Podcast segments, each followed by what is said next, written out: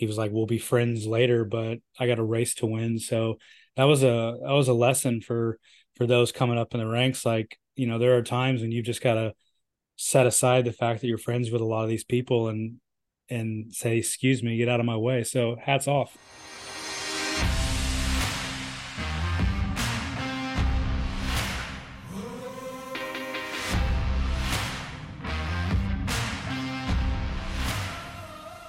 Episode 147 Tank Slapping Podcast, Peoria Thunder Valley in the books, 2023 event. Stoked to talk about this one. Man, what a crazy last few laps in both classes, honestly. We got a rewind pod on the other side of the mic. Got my crippled homie, Erik Hartley, fresh off of surgery. How are you, bro? I'm good. I've got uh, got the leg propped up and uh, fully medicated. So let's see uh, let's see how this goes. Oh boy. All right. Well, yeah, it's uh full full send or no send. Let's let's get to it. I want to shout out Mission Foods for supporting the podcast. Appreciate everything they're doing for for our podcast, flat track in general, MotoAmerica, drag racing. They're at it hard, and I I don't know what the sport would look like without Mission Foods. So If you can support them, they support us and it just uh, it helps the whole sport in general. So appreciate them. Want to give a shout out to Bell Power Sports for supporting us. If you start tank slapping, you want to be protected by Bell. A lot of tank slappers at Peoria. We'll uh we'll get into that a little bit. Yamaha Motorsports and Yamaha Racing. Check out their website, YamahaMotorsports.com. Motorcycle, ATV, side by side, snowmobile, and power products. Yamaha revs your heart.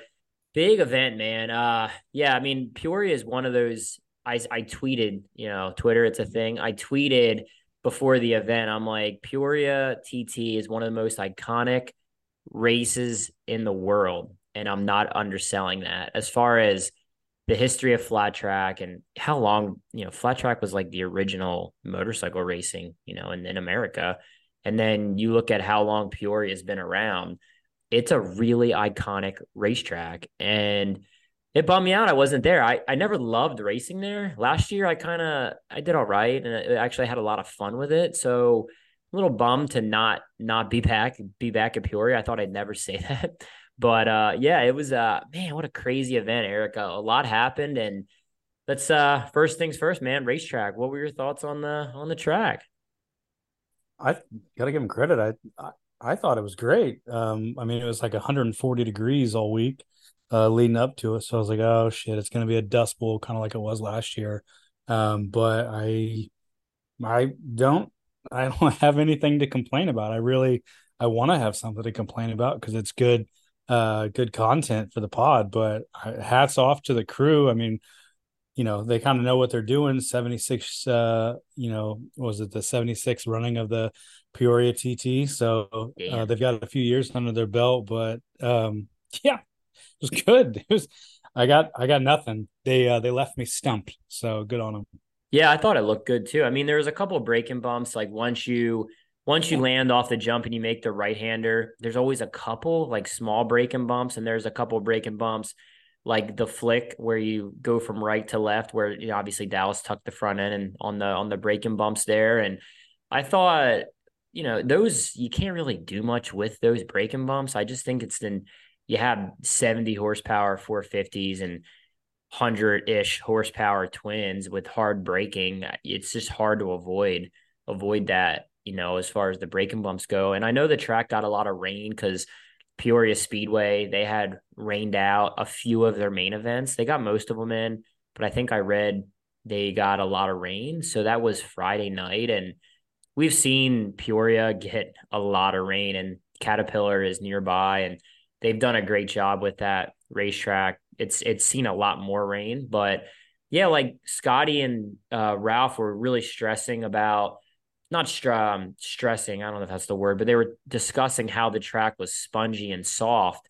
But I didn't really see that too much. Um, I thought, generally speaking, it looks sick. And then hats off to them for taking time before the mains and digging the corners up and putting some water in it because I thought the track it got a it got away from them a little bit in the heat races. Trying to run an efficient program and and also keep good track prep is very very difficult. But overall, I, yeah, I, I, thought the track was good. I thought they did a sick job with it, and yeah, I don't know who was in charge of. What do you? Uh, what are your opinions on you know? Because having twin motorcycles at Peoria is new, uh, relatively new to the the track. Um, longevity. What What are your thoughts on the continuing of twins at Peoria as a relative new fan to the sport? I think it's mm-hmm. awesome. It's great. I didn't see any like you know degradation of the track. Like I it didn't like break away or anything like that. I mean, last year was kind of iffy, but this year I thought it handled the Twins great. And and this is just complete, you know, raw dog in here. I got nothing behind it, but I mean, are you? Do you think the sport's happy with the Twins there? And um, what are your thoughts on kind of like how the track holds up to having a race program of twins as compared to the days when it was just 450s and you know Rotax and stuff like that? Yeah, I, I honestly I, I like the twins. I thought I thought when the series went to just twins, I was really skeptical. I was like, man, it's gonna, you know, it's gonna suck for the fans. You know, I just I didn't think it was going to be a good move, but I think that's one of the better moves they've they've made in the last decade. I, th- I think having a twins championship and having a singles was was a really good decision. Uh, so yeah, I, I, think that was good for the program. But uh, man, I'm gonna be honest. I think 450s fuck the track up more than the twins. Uh, and I'm just going off like winter throwdown and going off other racetracks. Just a lot of times, especially on these ovals, the 450s are shifting, right? So you go into the corner yeah. and you you bang a gear down, and the 450s they're not as they're not as traditional the way you ride them they're set up a lot taller now, and you don't really slide them super hard getting in, and you don't really hang off the bike so much on the exit. You kind of ride them way different than traditional flat track. Uh, you look at the riders now riding 450s, and you go back and watch riders on Rotax mo- motorcycles. It's definitely a way different riding style, and I honestly think 450s actually tear almost every track up more than the twin. I really do. Just, you know, with the shifting and everything else. And I think at Peoria, I think most of those guys on the 450s that they probably downshift twice in the turn one. Maybe it's once where the twins are only shifting once. So I think shifting, you know, now that these guys are shifting at all these racetracks on 450s, I think it I think it hammers the track a lot more than the twins do. Maybe it's a people could probably hmm. argue that, but that's it's kind of my thought. Well, people can argue about anything. So, yeah, to uh, start a podcast. Yeah, yeah, yeah. And I, uh, I, I did get some shit. I, I posted about uh, we we curse too much, which we get that like once every couple. Fuck. we get that once every couple months, but I don't think it's that bad. I mean, if you listen to shit Joe Rogan or any, I mean, it's the most popular podcast in the world, and he curses way more than we do. So I yep. thought that was funny, but uh, yeah. So track was good. I was uh, I was pumped on that. I think the riders were generally generally pumped on it, and you know I think when the track grooves up versus when it's like dug up, how they did for the main events, that's a game changer on results. I mean, there's some riders who are really good there when it grooves up, and there's some riders who like it better dug up. So I thought that was a huge a huge game changer going into the main events when they dug that track up, Erik. I thought that definitely changed the the outcome a little bit of what it possibly would have been if they didn't do that. So when we go through the results on uh, some of these, we should we should look at that and um, kind of think about, um, you know, all right, so this rider did well, um, and we dug it up. How do we think that they would have done um, if they had kind of left it? So yeah, no, it's definitely, yeah, definitely interesting. Yeah. Uh, with that, do you want to get into the results or do you want to uh, talk uh, about anything else? Uh, I think we can get into the results. I think uh, we we usually don't we touch upon the dash the dash races a little bit, but Max Whale won the dash and Briar won the Twins Mission Challenge, which yeah, I, I thought they both look both of those riders look great in those in those challenges, but the track again, it was it it was just a little bit different. Obviously, it was they they prepped it big time for the mains, and by at that point, I don't think they did they did they dig the corners up at all for the dash races. I don't think they did. right? That. I don't remember them dig, digging it up for the for the dash races. I'm gonna be honest. I I did miss both the both of the dash and challenge races. That's the only part of the day that I didn't catch. Um, which maybe I should watch less because Briar ended up winning. So that was uh I go back and I checked the results because I missed it and and Briar won the dash. I was like, hell yeah, dude, five grand, put it in the bank. So it's really cool that they have those those the the challenge in the dash. I the only gripe I have is it'd be cool to kind of spread the wealth a little. I mean, once once the like it only pays the winner. So there's a lot of times where the guys that you know the last two riders they just sort of lose that intensity because you know it's winner take all. So if you fuck up the first lap, there's really no incentive to cook it off in there and you know try to do something crazy there. I I would like if they and maybe we've discussed this, but line the main event up based on the dash. I think that would give them a maybe. little bit more incentive to uh you're a uh, big uh, equal opportunist, big uh, big communism guy, right? well, I wouldn't say that, but I I want to carry some weight in these dash races, man. Like once they get spread out, I like to. I, I liked uh, the other. I, I don't know exactly when it was, but I thought in the old days they gave a championship point to the winner. They gave um, five, or... four, three, two, one. I think points, which I don't like that. Yes. I don't. I don't like that. Oh, really? Okay. No, I don't. I don't like that. I mean that. Yeah, I don't. I don't love the extra points for the dash races, but I wouldn't mind seeing them. You know, just a slight incentive to to give them whoever wins a dash, you you have pole position. Whoever gets second, you have you know you second pick, third pick, fourth pick. I think that would give them a little bit more incentive, right? I mean, but that's fair they AFT does a pretty pretty good job at keeping the starting line pretty equal as far as the mm-hmm. top mm-hmm. four. I think they've done a pretty pretty good job with that. There's some track sometimes where they they drop the ball a little bit where the bottom is you know they wet it better than the top or whatever. But I think you know nine times out of ten the starting line is is pretty fair. But anyway, so here's so, uh, a random thought. Um, talking about going into this uh, unprepared, but why why doesn't AFT do any sort of um oh what the hell am I looking for the words uh, like a manufacturer cup basically um OEMs so like if one brand does you know the most amount of wins or points um you know all the riders that field uh their program on that bike get money or something like that. Has aft ever done anything like that in the past? And i mean that's always something to look at uh for dash for cashes is you know it goes to uh, manufacturer stuff or something like that that that's a kickback at the end of the year.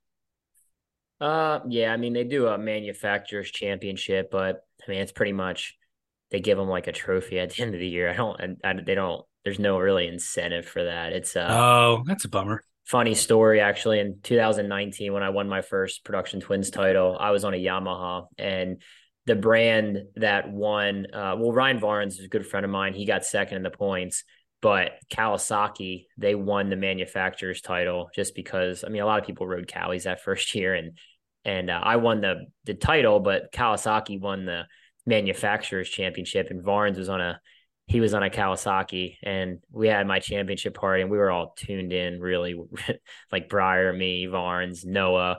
We were pretty drunk and uh you know, Varnes is running around won the manufacturers championship, bitch.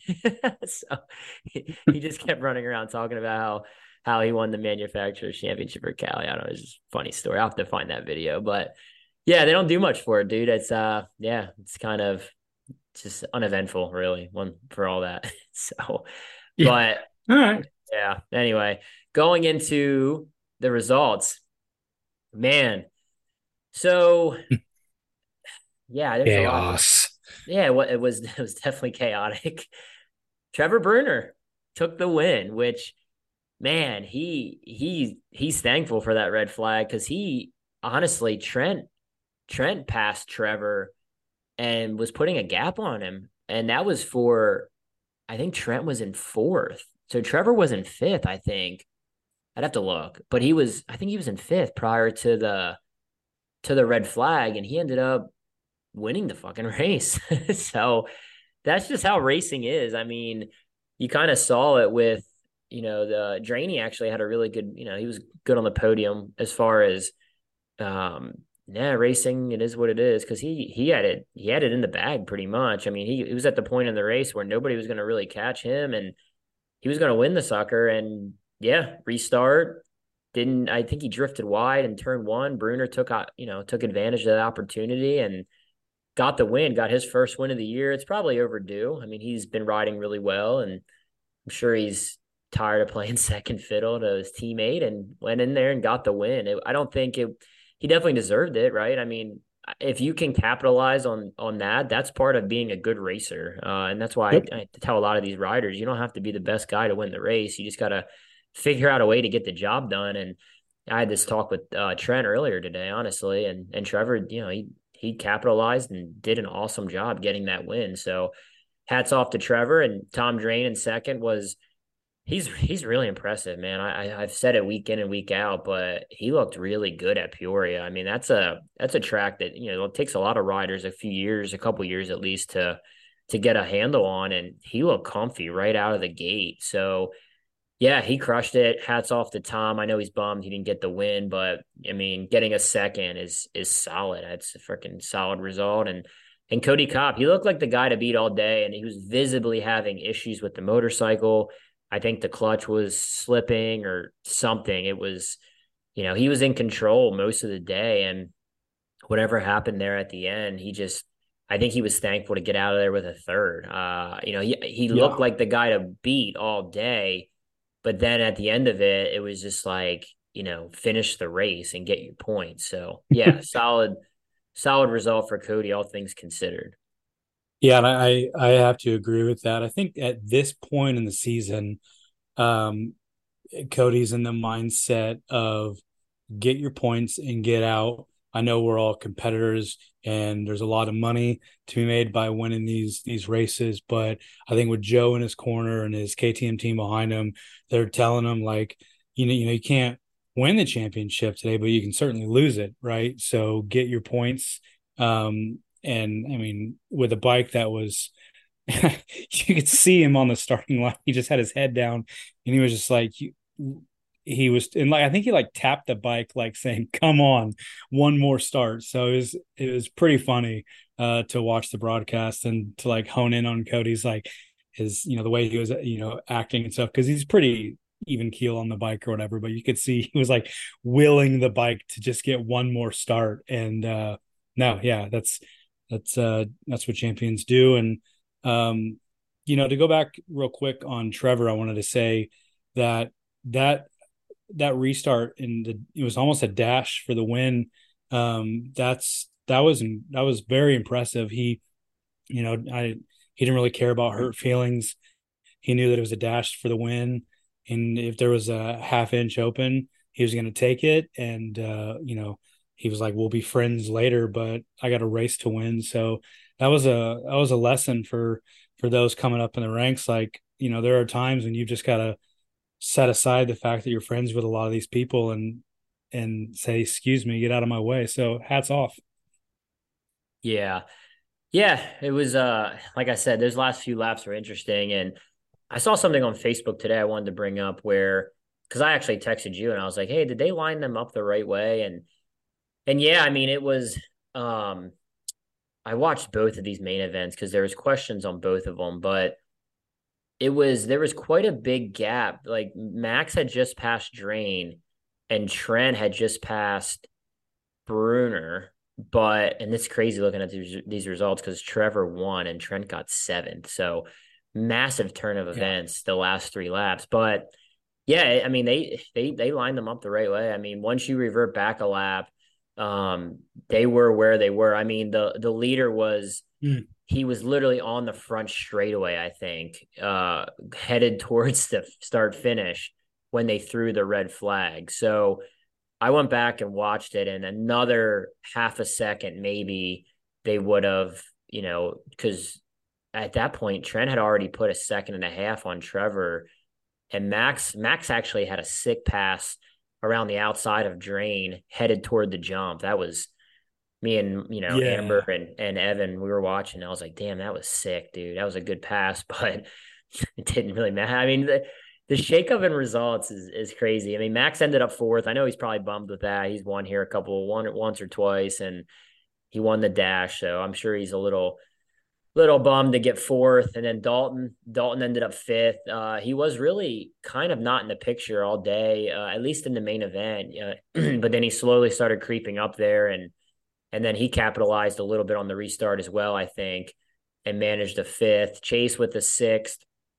Um, it's kind of funny to watch. I like it's not funny, but it's entertaining to watch Chase and Cody go at it. Um, Cody had passed Chase in the heat race and Chase took a he took a swipe up underneath of him, and you could visibly see like Cody frustrated, and then and then Cody got him back, and I, I love that intensity between those two. It's it's definitely entertaining. I mean, obviously Chase was pretty vocal um, after one of the events. I think it was Middletown.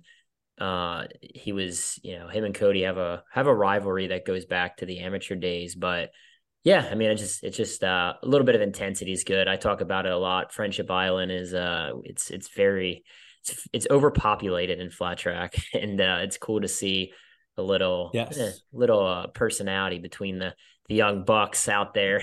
so yeah, it was cool. And then uh and then Trent with a seventh. I was actually really impressed with Trent all day long, dude. I mean, he was he's not known to be amazing TT rider, but we've put in some work. Uh, when he came up to my house, we we did a day of TT riding, me, him, and Cody, and he went out testing in Michigan for a couple days, just trying to get better on the TTs. And honestly, I, before the red flag, he had a shot at the podium. He was he was in fourth and and moving forward, and uh, just. He, he he didn't have a great restart. He d- didn't like to hear that from me today on the phone, but uh, he just had a had a shitty restart, and that's that's it's part of racing, dude. It's sometimes on these restarts you, you can you can gain a lot or you can lose a lot, and unfortunately for Trent, he lost a couple spots. Yeah, no, that was um go back to the the red flag. It just it it changed so much, but um you know, I going through one through seven now. You know, I talked about earlier. If we looked at uh, obviously the the red flag shook up a lot of it, but who do you see um, having had a better shot if it wasn't dug up um, uh, versus um, who did do pretty good? Like someone that I would think that would have done a little bit better was Dalton. Uh, what do you think? That's someone that definitely jumps yeah. out of me. Like, all right. Yeah, I mean Dalton's good when it's like obviously like Arizona TT was a groove and then he won that and honestly was the class of the field there and someone like chad somebody even like max like when the track was grooved up i think he was a little bit better. But honestly peoria a lot of it is positioning. I mean that track is very very hard to pass on. I think aside from castle rock which ironically enough is another tt peoria is one of the hardest tracks to pass on all year long. And and it, you know, you think you think it would be the opposite on these TTs because you have a front brake, there's rights, there's a jump, but honestly, it, TTs are harder to pass on. I I feel like yeah. um, there's just a lot of single file riding around, and where as far as the ovals, you can set people up better, but when you set somebody up in a left and then you got to go the opposite way, you know, into a right hander, it kind of you know it, it's counterproductive, really. So it's you almost kind of file, you know, file in. It's like a parade sometimes out there, and it can be really frustrating. But um, yeah, because I saw that Max was definitely trying to push the envelope. Um, you know, it was what was that the the the last set of corners. Um, you know, after the right hander, he throughout the the main event he kept going a little bit deeper, and I don't know if that was on purpose or if he was just um, you know, like he was like searching, or if he just couldn't hit his marks coming out of it because he was pushing the envelope a little bit.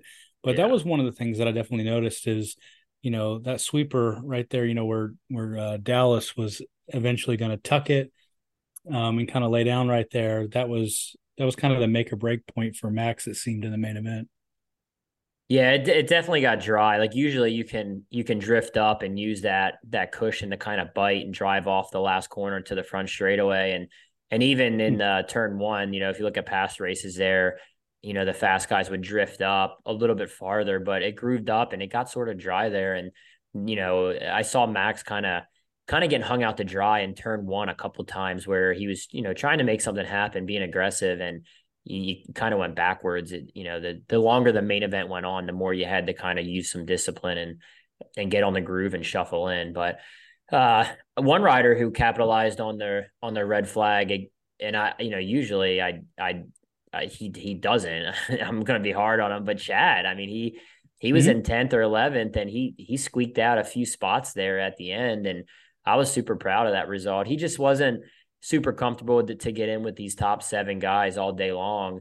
But for him to kind of step up and pass a few guys there on the restart, that's a little bit of a veteran experience. And for him to take advantage of that, I was that was pretty pretty solid, solid eighth place for Chad, and then Mishler ninth, solid result for him. I think he got second here last year, so he's proven he can go a little bit better on this racetrack. But I don't think ninth is is a bad result. And then we go on the tenth, Jared Lowe, another top ten for Jared. He's he's right there, man, and you know, I think uh, them together. A few more, a few more good results, building confidence. He's he's right there as well. He's a pretty good TT rider. Jared is so. Yeah, this result didn't surprise me much at all. Um, yeah, anything on those three? I mean, fill out the rest of the order here. I got to think uh, Morgan's, you know, pretty happy with the top 10. Um, he's had a rough season. I think it was uh, the the last race too, he kind of showed a little bit, right? Um, and then backing it up with another step in the right direction. So I don't know what they're what they're changing in uh, his uh, his pit, but it's starting to work. So hopefully, with uh, the last five rounds, he can get back up there. I know we got the car track coming up. Um, kind of suits his style, but we'll we'll see. Yeah, and I don't I want to say Merg has won at Rapid City, but I'm not positive. I could be wrong. I know he's been on the podium there, but yeah, he'll be very strong at Rapid City this weekend. Uh, I, I do want to make mention that from seventh on up, the riders they were half a second, basically, maybe four and a half tenths quicker than everybody else below them. So there was a huge parity in the top seven to everybody else, um, which we see that a lot. We've talked about how how elite these top riders are and how you know how far back the ones like halfway through half the results in the main event it's just a huge gap in in talent yeah. level right now so um yeah so going into 11th was Aiden Roos Evans he's an Illinois guy uh solid result for for Rooster Evans Travis Pettin 12th he's this is where Travis lives man this 9th through 15th so you know, he's always in there. He's always in the mix. Uh, I love the hat, the hat on backwards introductions. I'm gonna, he's rolling with that. I'm, I can appreciate the, the, the, what is it? He's a snapback guy, right? Yeah, he's okay. uh he's snapback. Yeah, it's on brand, right? He knows his brand. He markets yeah. himself. Yeah.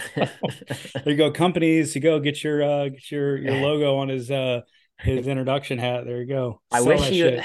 I would. He just. It's like a Fred. He reminds me of Fred Durst. Like just. I don't know no, why. Don't get. I think you might be getting confused with the Canadian, right? No, Canadian I know. I know. I know. Okay. Bauer rocks the the fitted cap, but for some reason, he did I just, it all for the nookie. I could see Pettin walking out to yeah to some some Limp Bizkit man. I, I we need walkout songs honestly. I Oh Jesus! I think that would be that'd be rad. We did it at Winter Throwdown, and it was actually pretty awesome. The uh, yeah, that was that the one v one. Yeah, that was solid. Uh, Justin Jones is a steezy mofo over the jump. He he jumps that jump very well, and it was kind of funny in the LCQ.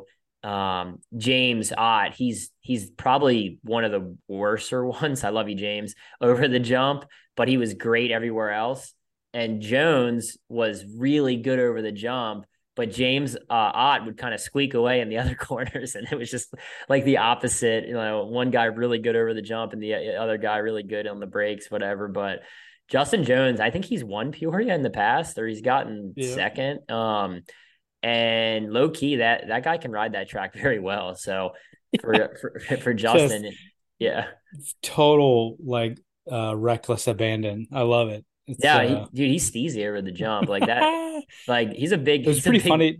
He's a big boy, and he freaking sends it. Like it's. Did you hear? uh Well, just speaking of that, did you hear James Ott's interview when uh he was he basically said he was like, "Yeah, I'm not as good over the jump. And I'm gonna send it." And then we talked yeah. about uh Justin Jones just going, "Fuck it," just going yeah. over it.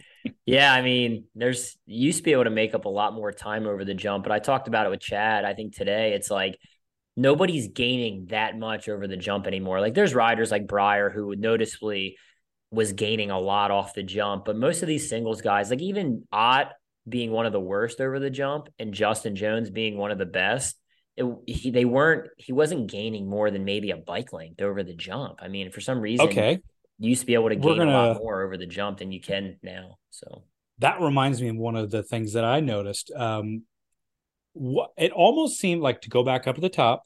Max, when he was uh, hunting down, trying to get up, and I don't remember exactly which race it was. It might have been the main, but earlier on, um, he was hunting down one of the Yamahas, and he was noticeably better than Drane over that jump right at ticket, but then like yeah, Drane's little ass would just like get out of the corner and go streaking down the straightaway.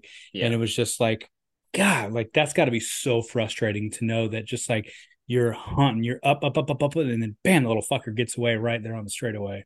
Yeah, I mean, I think it's underrated how good uh, Tom is on the brakes. He's got some road racing background and he's really strong on the brakes. Um, but I will say, like Max, Cody, Justin Jones, they look really good over the jump. They were they were yeah. actually gaining time over the jump, but the jump is a non-passing opportunity. So realistically, yep. you're not going to pass over the jump unless you absolutely pull something out of your ass. So it's kind of useless being good over the jump if you're in a pack of people because you can't utilize that when someone's in front of you. Uh, so realistically, it's almost better to be, you know, there's more passing opportunities being good on the brakes and being good over the jump, if that makes sense. Like you can pretty much you can pretty much out out front break somebody in the turn one. That's where most of the passes are done there. But um, if you can get out front, obviously it, it's beneficial to be good over the jump. But you know, yeah, it's a it's yeah. good for the sport in terms of like that aspect of the TT is completely different than what we saw at Chandler, right? Where like you could you like being good over the jump helped you a lot, like especially that front stretch jump. Um, so yeah, no, it's very good insight for sure. Appreciate it. Full of good insight. uh, yeah, yeah, there you go. Just kidding. Uh, Olin Kistler in another main event. That's that's uh, good for good for him, man. I yeah, he's he's was his second TT main event he's made. So yep, we got a damn sweetheart. Got a TT specialist on our hands, freaking putting her in. Yeah, in these TTs, and then he's his hometown's Castle Rock, Washington, so he's he's fixing to go for three for three on TT main events this year. I don't. um Yeah, Owen. Of, he told me he's gonna he, he's gonna make the main and he's gonna get on the podium. No, I'm just kidding. He didn't say that at all. Oh, I was gonna say gonna, uh, gonna... that's that'd be uh, that'd be a bold uh, a bold prediction. I mean, maybe. I mean, Castle Rock is it's a really hard track to pass on. I, I, think a lot of riders could win there if they get a good start. But um, yeah. No, he rode good, man. He's uh Yep. He, he didn't look great the first couple practices. I don't know if he's ever ridden Peoria, but once he got comfortable, yeah, he he put it in the main without any issues and and rode well. Uh, I don't love his hat. Uh, we're on the topic of hats. That his uh, intro hat. I don't. I don't. What's going on with that? Not a fan of it? No, I don't. It okay. didn't like fit him the right way or something. I I want to see Olin wear. Um, I'd love to see him with a backwards cap on for for okay. rider intros. Yeah, he just we just he looks really innocent and nice. Like he's just a really nice. Yeah, I want to see more like a like a teardrop tattoo or something and a hat backwards hat um, or something. Just just to sh- just to shake him up a little bit. Maybe throw a wattage. Well, he still has to light a cigarette like... up on the starting on the thing or something. Well, yeah, but he, he's growing, you know, and he's like four years old, so he has to still shop at, you know, Gap Kids. So it's a limited uh, selection for what little baby Olin can uh, can wear. But we'll. Uh, I always wanted Shayna to uh, walk out on the opening ceremonies like a few years ago and throw a wada like it would be beef jerky, but like pretend it's chew and just throw like a big old dip in and fucking walk out to the starting line. But she, obviously she she doesn't like fun things. But I think it'd be cool to I don't know, one of these riders, like I might, I might, I don't know. I just want to see, like, I want to be entertained during rider introductions. And most yeah. of the time I'm like cringing. I feel embarrassed for, for a lot of them, but um, yeah, whatever. Pops helmet gives number one sign, walks away. Just holding the helmet up, like throwing it three different ways and then pointing to it and walking away. And I don't know. I just want to see something different. Me and Cody, we we talked about it a lot. We were we had a little skit we were gonna do at Bridgeport, but uh yeah. But then he dyed his hair blonde and he had to go to timeout. he was kind of sucking that day, so I wasn't gonna celebrate walking out with a, a skit. He needed he needed to focus on on the race. But uh, all right, so 15th, Cole Zabala, another Illinois rider. James Ott with the 16th. It was cool to see James get in the get in the main event there and get some points. Blake Steinwagner, he is from Illinois as well. I think he took his provisional, but he got in there and and got some points.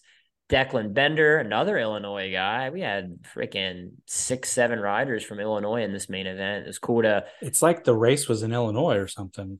Yeah, possibly. Um, but Declan, yeah, I mean, he's trying to make up ground in the rookie points. Um, How did think... like I where is where are the standings for the rookies? Because it's like Declan has made. I mean, I know he makes it, and then he's like towards the bottom, so it's not like he's making a lot of points per round. But he's probably if it is going to be than yeah Eisenhard, but Eisenhard did really good at Daytona. I mean, yeah, if you yeah. would honestly, dude, like I'm not taking anything away from these these triple digits or these rookies, but if somebody really, really fast came in, and let's just say they came in right now and they won the last two races, they'd win rookie of the year points because they'd have I want to say Eisenhard might have 35 to 42 points I, I, without looking. I'm looking at the results. Yeah. I think he's probably in that ballpark.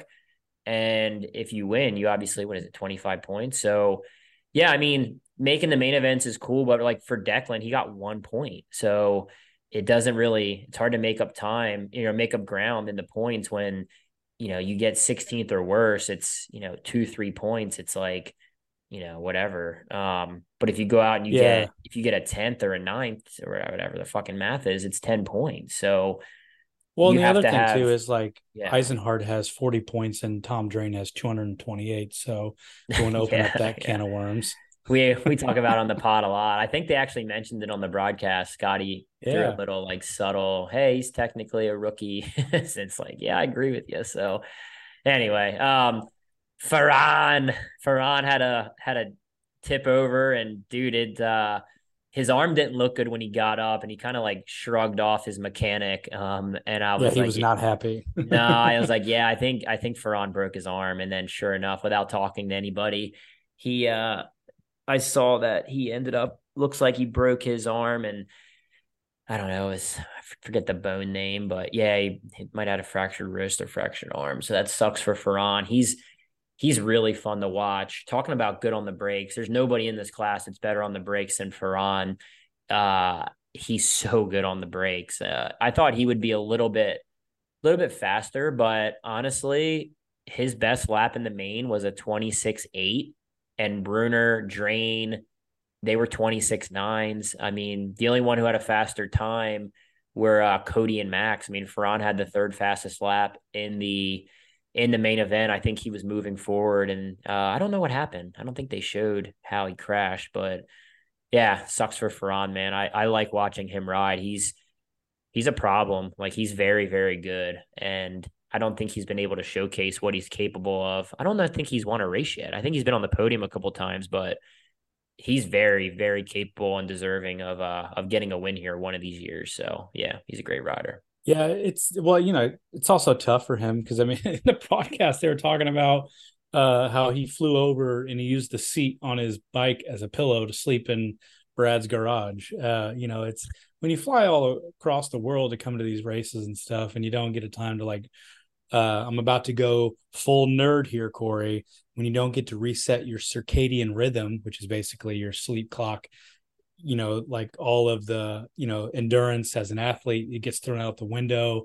Your body is like reaction it's like reacting to everything that's going on instead of capitalizing on it. And i just wonder what it would be like if Ferran was able to come over here for a full season and and you know do these races. And i know he spent quite a few time over here but like uh, like a full season you know where he's not going back and forth. I just wonder what it would be like because I know he's he's he's a talented rider. Yeah, yeah. I don't, I don't know the I don't know any of that, but yeah, he's he's fast for sure. Uh, looking at the points here, Cody's got forty points uh, over Brunner, who we've talked about, but he has not finished worse than sixth all year, which is crazy. I think it's sixth is 25, 21, 18, 16, 15, 14. Yeah, he he's got like five sixth place finishes, but he hasn't finished worse than sixth all year. So he's he's got 233. Draney is behind him with five. He's five off of Brunner.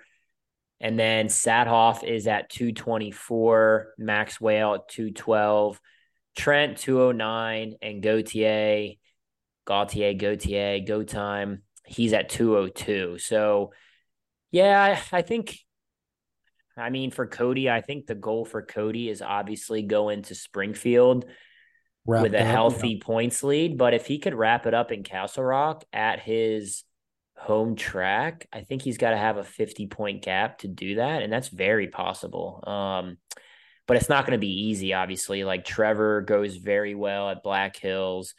Drane will be good there. Chase, Max, Trent, Dalton, Mischler, Chad's one there. Shayna's one there. James, you know, like car tracks now. There's so many riders who are good at that at that track. It's it's yeah. actually crazy. Um, looking at the list here, so it won't be easy, but he could definitely do it. Where he could get 50 points going in the Springfield. It's no secret the KTM it's a little bit slower than the than the Yama Dogs and uh, Hondas, but like I said before, I think KTM they've done a better job with uh with their mile package and he's not going to suck at Springfield. And one thing about Springfield too, it's more of a, a momentum racetrack where yeah. I don't think horsepower is as important. Like you got to get off the corners there.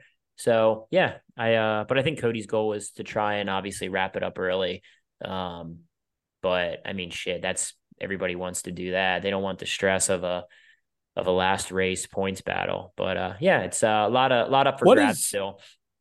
I'm gonna I ask you to shoot from your hip on this one, but in years past, can um, you think of uh, championships that were wrapped up uh, with multiple rounds to go? And if you can, what are kind of some of the ones that kind of uh, call out to you? Um, you, are there any that you can think of where like X Rider had it wrapped up with this many rounds to go? That, um, yeah, I don't know. What do you think? Yeah, I mean, it's for the rider. It's it's what you want. You want to take the stress off your plate. I mean, I think I think the earliest we've wrapped up a title, I think Mees wrapped it up like three or four races early. I want to say it was 17 or 18. Uh, he won by so many points that year. I'm actually going to look up actually now that we're on the on the topic here. He wrapped it up really early and it makes it boring. Um, but also it's good for the rider. I'm looking here in 2018, he won he had 366 points second place had 273 i mean he wrapped it up i mean that's a huge huge points points uh, a, a, gap in the points and also dallas daniels i want to say 2020 yeah he had 283 points and max had 215 so he wrapped it up two races early um and 2021 I wrapped it up two races early, which was awesome. Um, it it was like Big, way way less stressful for me. Um, your wrap game is good. You wrap it up. Yeah, and sometimes I do. Sometimes I don't. Um, but yeah, I want. I mean, I had three thirteen, and then Coase had two twenty eight. But um, but I won SAC both races that year and and wrapped it up. It it made the last. Uh, it wouldn't be bad if like it was back to back to back weekends. But uh, I think that year we had like a four week gap in between SAC and Charlotte. And if you're in a points battle and you have to wait three weeks to to you know go after it, whether you win or lose, just sitting around thinking about it for week after week. That part of it was the worst because that's what happened to me in 2019. I had a pretty close points battle and just thinking about it was it just sucks to fucking think about. It's like let's just do this. Like win or lose, I just want to get it over with. Um, and yeah, so that's, I mean, it, it looks like the twins, they're to be, they're to be locked in pretty tight here, but for the singles, it's, it's starting to look like, uh, it's Cody's, Cody's to lose at this point. Yes, sir. All right. So to talk, uh, to talk twins? Let's talk twins. Um, So it's no secret Peoria gets the lowest rider turnout of the year as far as twins go. And that's just with TTs, like not a lot of riders. We already struggle with twins entries. And then a lot of the guys, they don't want to beat and bang their their own personal bikes on these TTs. I mean, foot pegs break, exhaust break, uh, frames have broke have, have broken in the past on TTs. So it's hard to put together a good TT package on a twin. Uh, you just have to reinforce everything and buying the you know the the Brembo brakes that a lot of these guys are using. They're not cheap. I mean, the caliber and everything else. It's a couple a couple thousand dollar setup to to um to get the front brake you need for for these motorcycles. So it's a huge expense going into this. But 15 riders, Eric. Uh, I'll let you go first. I'll let you talk top three. Yeah, no, it was uh, I, what we've been saying every uh, week leading up to this. It was JD JD's race. Um, I I will say, uh, and he even admitted to it that he didn't look his normal JD self uh, for a majority of the day. It's kind of like he just said, "All right, it's main event time, let's go." But I was worried. I was like, "Shit, somebody else might actually get this." He's not looking JD like but uh, he ended up getting it done. Was tucked forward like the JD dog. He just looks like when JD is on a TT or just a track he's comfortable, he looks like a fucking robot. Like his body like positioning is flawless. Like he's he just looks like a different rider. And then followed up with Briar. Um, yeah, I mean, what can you say? It's got a million horsepower and a million torque, like he says, and he got it done. Um, while you're talking about in the dash for cash, that was pretty cool to see. He just sent it around the end and got it to work. But in uh, the main event, looked like it got away from him a little bit, you know, when they dug up that track and whatnot. But I, I another second place on a brand new bike. Uh, he can't be too uh, too sad about that one. And then the season saver, third place. That's what we're going to call Jared's effort on uh, Sunday. He even said it on the podium that uh, he knew he wasn't going to get on the podium unless something happened. But that's uh that's racing, right? There's no note section. He got third place. Yeah. Yeah. JD, I didn't think he looked bad. I just think everybody else has gotten better at Peoria. And for JD, I think he won that race when he got the old shot. I mean, I I think getting out front, especially when the track gets a little dry, you can kind of control the race a little bit. You're not overriding, trying to keep up with the rider in front of you. You can um, just kind of dictate the race. And that's definitely, it looked like what JD did. Uh, once the other riders sort of lost that gap, they sort of started, they stopped charging, it, it looked like. Um, once JD got a hold of, kind of a hold of the race, he kind of deflated the other riders a little bit. Uh, Briar was only, he was less than a tenth slower than JD, his best lap. I think Briar could have gave him a run if he would have got off better in the main event, but uh, I don't think his start was great. No, I think he was. Yeah, he's got to he, he's got to work on getting off better. yeah, yeah. Um, fuck.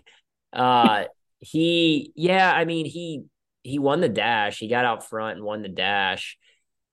Uh, and looked comfortable. He kind of got away from everybody, but in the main event, he was behind Dallas and just couldn't make anything happen. And JD, JD snuck away, and JD definitely stepped it up in the main. And once JD has control of a race on a TT, you know, he's good on all parts of the racetrack. He's good on the brakes. He's good on the, he's good over the jump. He's, you know, all parts of that racetrack, JD does very well. And yeah, he just, he's got another win. And I don't know how many TT wins he has now, but man, he's got to be creeping up there with, uh, I mean, Wiles has he's got a lot, but JD wins a lot of TTs. So it could get interesting here for the TT record in a few years, I think, if JD keeps this up. So hats off to Jiggy Dog. He's a good dude, man. I like to see JD do well. Briar. How old is JD? Uh, I think he's Shayna's age, like 30, 31, maybe. Um, okay, yeah, because I know with the goatee, you always look 40 years old. So I don't, I don't know how. Oh, he's born in 91. So JD. Early yeah, he's Shayna's yeah. age. Yeah, they're same age. I think 30. Ah, they might be 32, 31, 32. Yeah. Probably 32. Uh, yeah, he's got some years left. Yeah, yeah, of course. And JD's gonna race till he's 50. I, I'm I don't know. yeah, honestly, he's he's he yeah, he's gonna race till he's 50. Uh Briar Briar looked great. I, I thought going into this, it was you know I thought Briar was my pick to win. I thought he he's been riding really good during the week and uh, he looked great. The I think the track being a groove it, it hurt him more than than anybody else. It looked um it looked like off of the last corner that thing was spinning a lot more than anybody else. But he looked really good over the jump into the right hander. I mean, there was multiple times where he'd lose he'd lose a gap to Dallas the run up the jump, and then he would gain four or five bike lengths off the jump into the right hander. And Dallas isn't slow off the jump; he's very good off the jump as well. Um, but you know, like I said earlier, the jump it's it's not a passing opportunity, so you pretty much make up ground there, but you can't you can't make any passes over the jump. And uh, Briar ended up second. Uh, the restart got uh, do we do we talk about the restart now? How do we how do we do that? How do we how do we tackle this? Um uh let's uh let's just go through I want to give a shout out to Vanderkooi uh real quick before we get to uh Dallas cuz Vanderkooi, I thought this was kind of one of the better he's looked in a long time. So I don't I mean I saw yeah, he's still two and a half seconds off um or whatever, but yeah, I don't know. I just wanted to give a special shout out to Vanderkooi before we get to the possum. Yeah, good job, uh, JV twenty, man. Yeah, JV yep. with the uh with the solid result. He actually passed Mees in one in one I think it was the heat race, right? Was that the heat race? He he went by Mees and then Jared got him and then back. he well then he ended up doing that again in the main event there. It was a little earlier on in the race. I'm like, God damn, you are gonna you're gonna be uh that guy that gets in the way of the championship. Hell yeah, let's go. But um not to be at the very end. But no, it was definitely good to see Vanderkooi uh, doing well on that bike. He's a good rider. Yeah, yeah, and it's. I mean, I've I've been you know wanting Jared to get up in there because I know what he's capable of, and I said going into this like you can expect Vanderkooi to be in the top five at Peoria because he's just a good TT rider and. He, there's no lack of send from JV twenty, and yeah, he, he mixed it up and and got a fourth. He's he's creeping up closer to to those top four riders. And obviously, I kind of skipped over Mees. He got third. Uh, I think, like you said, he'll he'll take the third and and get out of there. But at one point in practice and qualifying, I was like, "Damn, Jared might win this today," because he he ran down Dallas uh, in one or two of the qualifiers. He was right there with Dallas and Briar, and I think he qualified first. Maybe it was like one of the practices as well, and and yeah. he lost a little bit of speed there in the in the heat main event, but yeah, he'll take a he'll take a third. I mean, after what happened at at Arizona TT and yeah, it's one of those things, and uh, we'll talk about. Let's get into the kind of the red flag and crash, man. I'll, I'll let you go, and then I'll chime in. But what a turn of events! I was sitting there, we were watching the race, me and Amber and Evan, and when Dallas crashed, my my literally my jaw dropped, and I just looked at. I was like, oh my gosh, like that's a huge turn of events with four races left in the schedule. Um, with two laps to go coming to the white flag. That was that was huge. And I got some thoughts on it, but I'll let you chime in and then I'll, I'll I yeah, up. I I am a very opinionated person and so hold your horses on this one. But I I will say that I did feel bad for the kid. Like, you know, he's, you know, an incredible rider on the on the cusp of doing um, you know, something amazing for this season and um it's just not what you want to see it's like god damn it like it just it was a bummer to see but i was not a fan of the lay down and stay down. I think aft even tried to call his bluff and say we're not going we're not going red. Get up. And he didn't. And my thing is if if a rider stays down but then somehow all of a sudden they get back up and they get on the bike and they they do well in the race i at the end would just like for the governing body to call bullshit on somebody that does that um, i know i'm going to get a lot of flack for this but it's just my opinion as an athlete. Um, you've lapped half the goddamn field right? Know the rules. Just get up and keep racing. Like i i it's not like i mean he threw he threw the bike away right? If he gets back up, honestly, he probably finishes about where he does at the end anyway. So um, I just thought it lacked kind of situational awareness. Um, and then the other complaint that I have is definitely, and I've had some people say that, oh, I don't know if it's a rule like that anymore. Then I had some people tell me that no, it's still a rule. The whole like two minutes to fix your bike, and you, but then you can only have two mechanics working on a bike to get the bike set back. Um, it's just, it's this gray area that AFT loves to live in.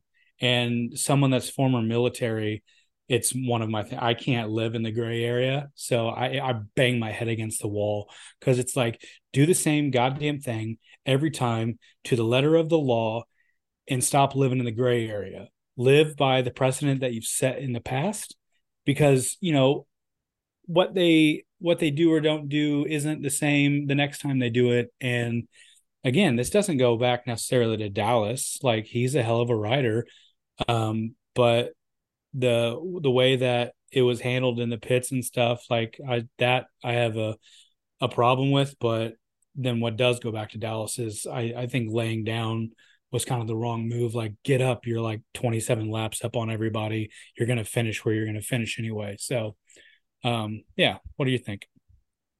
Yeah uh man that's a loaded question. Um so when he crashed his I think he broke his shifter so I don't know if he would have been able to to get back up and finish regardless. Um, yeah, I mean, I don't know. I'm I'm a racer. I, I wasn't in that situation. I don't know what how he felt when he crashed. I mean, I think he only only he knows knows how he felt, but I'm not going to fully disagree. Like I don't think it was a hard enough fall to where I mean, he's he's totally cartwheeled down that front straightaway on a single yeah. back up and and finish. So it's hard to say where you're at in the moment. I mean, he he is young and he's battling for a title and it's hard to hard to say. Um, but I I mean I I kind of go back to Jared Mees at Arizona TT. I mean, he tipped it over and got back up and and kept going. So I don't know. I mean, it didn't look like it was a hard crash, but at the same time, I'm not him and nobody is is him. So we don't fully know. I mean, his airbag suit went off. So yeah, I don't know. It's it's a tough call. I didn't love it, but it's hard for me to fully speak well, on it. Think of it um, like this though, yeah. like if he gets back up, like I don't care if the bike isn't running or doesn't run, he just pulls off the track. He's a lap up and they're going to the white flag. Once JD finishes his lead lap, boom, it's done. So like yeah, he he squeaked out a couple extra points at fifth, but I mean there were only what seven guys on the lead lap six yeah. guys on the lead lap. So... And that's another thing too. I saw um, somebody said, "Well, they lapped the leader lapped the rider. If you take if you take the lap away and restart them, then three riders would have got their lap back." And the best he would have been able to finish then would have been eighth. I think he was referring to um, Johnny Lewis, Davis Fisher, Ben Lau but I watched the race where we came on the podcast, and they the the thing that helped Dallas in this situation is honestly his teammate JD. I, I, they waited a little bit there to call the red flag, and I think when they called it, they didn't show. Excuse me, they didn't show JD going across the finish line. The cameras were fixated on Dallas, but where he crashed was obviously obviously the last corner. He had a four. JD had like a four second lead. I think he crossed the line before they threw the red flag. And if you watch the video, he passed Johnny Lewis was behind JD going across the start finish. He actually like Johnny once JD was ahead of him, Johnny looked back. They saw they it showed on the camera like JL10 looking back to see who else was there and he was clearly ahead of them. So I don't think AFT made the wrong call with that. I think that's probably the call that they like if you revert back a lap, that's what the rule book says. Mm-hmm. I don't mm-hmm. know what the rule is for 69 people working on the motorcycle. Um, I know for a long time it was a rule where you only had two people. I don't know if that's a rule anymore. And honestly, I think that rule's stupid as hell. If if you can get 20 people in there working on your bike, I don't think there should be a a limit for people working on the bike. Now, if it is a rule, then they should obviously follow the rule book. Um, that's one thing. I'm gonna piss people off, but I feel like AFT doesn't do a great job with uh, they're very finicky with their rule book. I've been on the raw deal of that this year with some gray area rules.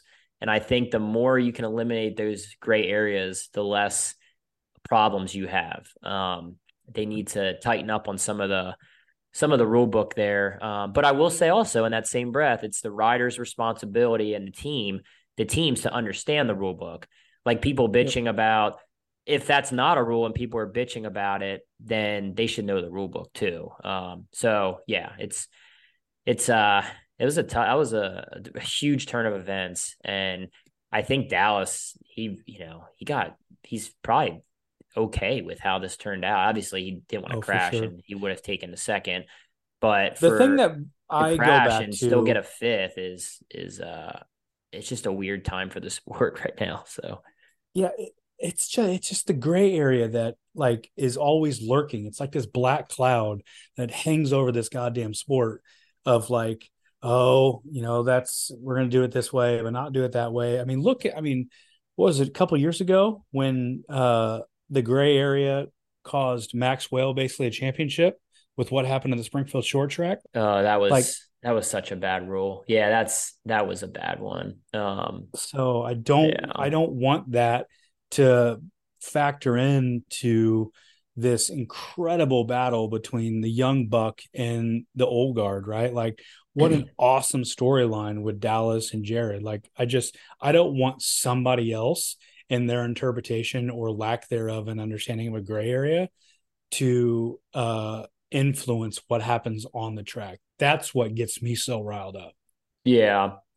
Yeah, like I said, yeah, I don't I don't fully disagree with a lot of your thoughts on that whole deal. I mean, it's it's yeah, it's part of racing and I mean, on this in the same breath for Dallas, I mean, he's got to do what he's got to do to try and minimize the the damage and take as many points as he can. I mean, when it comes to a championship, you know, you do whatever you can to get that championship yep. or battle. And he's got to do what he's got to do. So I, um, I wasn't, I'm not in that situation. I, I don't know how I personally would have acted as a racer, but I fully understand all sides of it. And um, that's why I'm not being too, too judgmental on on the whole yep. situation because I'm I wasn't in that situation. Um, I can only imagine. Yeah, and I'm just the uh, Monday morning quarterback that can be the Colin Cowherd and have opinions and know that I would no, never be able to do what. so, and, like, and like, that's fine. It. Like I mean, it's like again, it goes back to people, you know, shitting on the pod or not shitting. Like you don't have to listen. I mean, it's good that we have these discussions. It, it helps grow the sport, good or bad. I mean, having a platform to listen and and discuss is yep. And if you guys want to chime in and offer your input, definitely comment on our socials, like comment on Facebook oh, yeah. and Instagram and um, you know, none of this anonymous bullshit. Like, you know, the the review was anonymous, and come on, like, grow a sack. Like, it's cool to have a like a it's cool to have an opinion, but like, just like stand like who who you are, and just um, let's go. Like, we're not hurting our feelings. I mean, it's cool to have it's cool to have a a discussion and you know there's multiple times where i'm just like all right well it's you know it's all good. And and another thing for for you guys on social you can say your opinion and you don't have to finish it with just my two cents. No shit it's your two cents. You're the one who said it. Like all these old boomers man they they say something and it's just my two cents. Okay, we we don't you don't need the we know it's just your two cents. Like you don't have to say. I that. also love when they uh when they structure everything as a question. It's like I know what you're saying. Like God damn it! Like don't don't do that. Don't you do that. Don't you ask me a question. Tell me what you're thinking. Tell me just me my opinion or just my two cents. It's like we know yeah. it's coming from your page. it's fine. Ah, uh, yeah, yeah. We love and hate Facebook. Um, Henry Wiles, King Henry, man, he was. It was cool to see him back in the mix. I, I didn't. I mean, I don't know, man. I mean, he's won there so much, and what, and you've heard it from JD and Briar and Mees, the respect they've given Henry for being so dominant at that racetrack, and he's got nothing to prove. Um, for him to go out there and and put in his laps. He he missed the first practice. They were saying something about saving his bike or something. I, I don't know what was going on with uh with skipping the first practice. I mean, I don't think he's ever rode an Indian there, so I think the extra laps would have been beneficial. But he just he was just off of these of these especially the top four, but um, he was just a little off from where they were. But sixth is good. I mean, it's not a bad result at all. He's he's an amazing rider, and it's it's awesome to have him out there. But yeah, he just uh, I just he just was off the top riders. Like they were so fast. Um, but he had a faster uh, best lap than Vanderkooi. Yeah, so, I see that. He's yep. definitely still got it. Yeah, no, I mean it's it's unfair to think one guy is going to win forever and ever and ever. I mean, he he's sixth place against all these these top riders. He's still he's still a great rider, but I'm oh, sure yeah. he's he, I don't know. I, I haven't I don't talk to Henry. I don't know if he's bummed or what, but uh, I'm sure he's fine with the result. I mean that the Indian's definitely a different animal than than some of the other twins he's ridden. I, I think he'd be better, honestly, on a on a parallel twin like a Yamaha or the KTM. I think, uh, especially on the TTS, I think it fits his his riding style more. He's got a lot of moto in him, and uh, you know, he's really good on 450s. So I think, I think the Indian is. It's just, um, it's not like it's not right up his alley. I think he would have done better on a on a Yamaha. And with that being said, do I think he could he can win again at this race? I'm not sure, but it'd be interesting to see him get on like a like an Estenson bike or or something and see where he'd be. But yeah, it's cool to see Henry back out there. The fans love Henry in Peoria. The uh the push up victory victory lap push up thing. it, will it'll go down in infamy. It's uh they they posted it on the on the page the other day. it's funny, dude. Gonna work on your form, Henry. We got to work. on it I know form. the form wasn't good. I didn't want to say that. I didn't want to chime in because I I've never won Peoria, but uh, uh yeah, it was kind of yeah, form was a little off. But hey, when you win Peoria sixty nine times, you can do whatever the fuck you want. Yeah. yeah so yeah, uh, JL10 sure. with the seventh place production twins guy.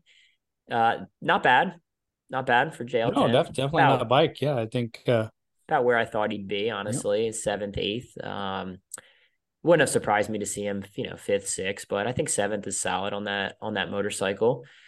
Davis Fisher with the eighth. Ben Lau. Ben's done. He's won Peoria. No, he's got second. I think he's second. He's got a few seconds at Peoria, a few podiums at least, but yeah, Ben was ninth. Brandon Robinson, he had some pretty decent times earlier on the day. He kind of hey, he got a, a top ten on a TT, right? So he's not I'm... that bad on TTs. Like I, I think he he makes the narrative that he's worse on TTs than he actually is. I mean, and uh, honestly, that's probably affecting his performance. Like I think confidence is huge on TTs. Um, the more confident I got on TTs, the better I the better I got. I mean, you got to go into it thinking you're fast and you're going to do better. Um, I think I think being comfortable and being confident is a huge uh, benefit benefit on a TT. Um, you know, there's guys who finish well on TTs who are just really confident, like they think they're better on TTs than they are, and then they finish better. So, yeah, I'd, I'd, I'd like to see B Rob put his nuts on the tank and go out and win Castle Rock. B Rob, I think he can do it, dude. So, some confidence. uh, Brombo, man, I was bummed with Brombo. I thought Bronson would have been a, a little bit better. Uh, just didn't have the speed. I, I, didn't talk to him, but maybe the bike was, you know, he struggled with the motorcycle. But Bronson's had some really good results at Peoria. I mean, he stuck with Briar there one year on the Indian where they had a crazy battle. Um, Colby 12th, he was on my my old motor scooter, and yeah, I he's a Peoria kind of native now. He's well, not native, but he lives in Peoria. So, yeah, short drive down the road for Colby, 12th. Ryan Wells really struggled, man. I I don't know what was going on there, but he was significantly kind of off the pace yeah. all all day long. I mean, it was tough to watch. Uh, Wellsy, I think he he won or almost won a heat race there last year. So, yeah, that was tough to watch. Uh, Billy Ross, something mechanical, I think, with Billy's motorcycle. And then uh, Casey Cisco, with, uh, rounding out the pack, he also had a mechanical. It looks like he only did five laps, or it says interval yeah. five laps, or is that? I don't know how many laps he did, but yeah, not all of them. Definitely not all of them. Let me look here. I'm actually curious how that works. Oh shit, I'm turning my volume up. Hold on a second. Uh, Cisco did five laps. So yeah, that's what that means. He did five laps. Uh, want to give a shout out to a few sponsors before we keep this rolling. MotoAmerica, there is a lot of really good racing at at Brainerd over the weekend. PJ Jacobsen got his first win on the BMW and Superbike. He's a former former flat track racer. I guess he still probably rides flat track, but cool to see him get his first win. And um, Bobby Fong, my buddy Fonger, he got a win on the bagger. Hayden Gillim got a few wins, another flat tracker. I'd have to go back and look look at the results, but there was a lot of really really good racing at uh yeah, at but Jesse's not there, so I don't I don't you know you can't with Jesse not racing, you can't count the results. There's going to be an asterisk for the rest of the year and the you know in the baggers.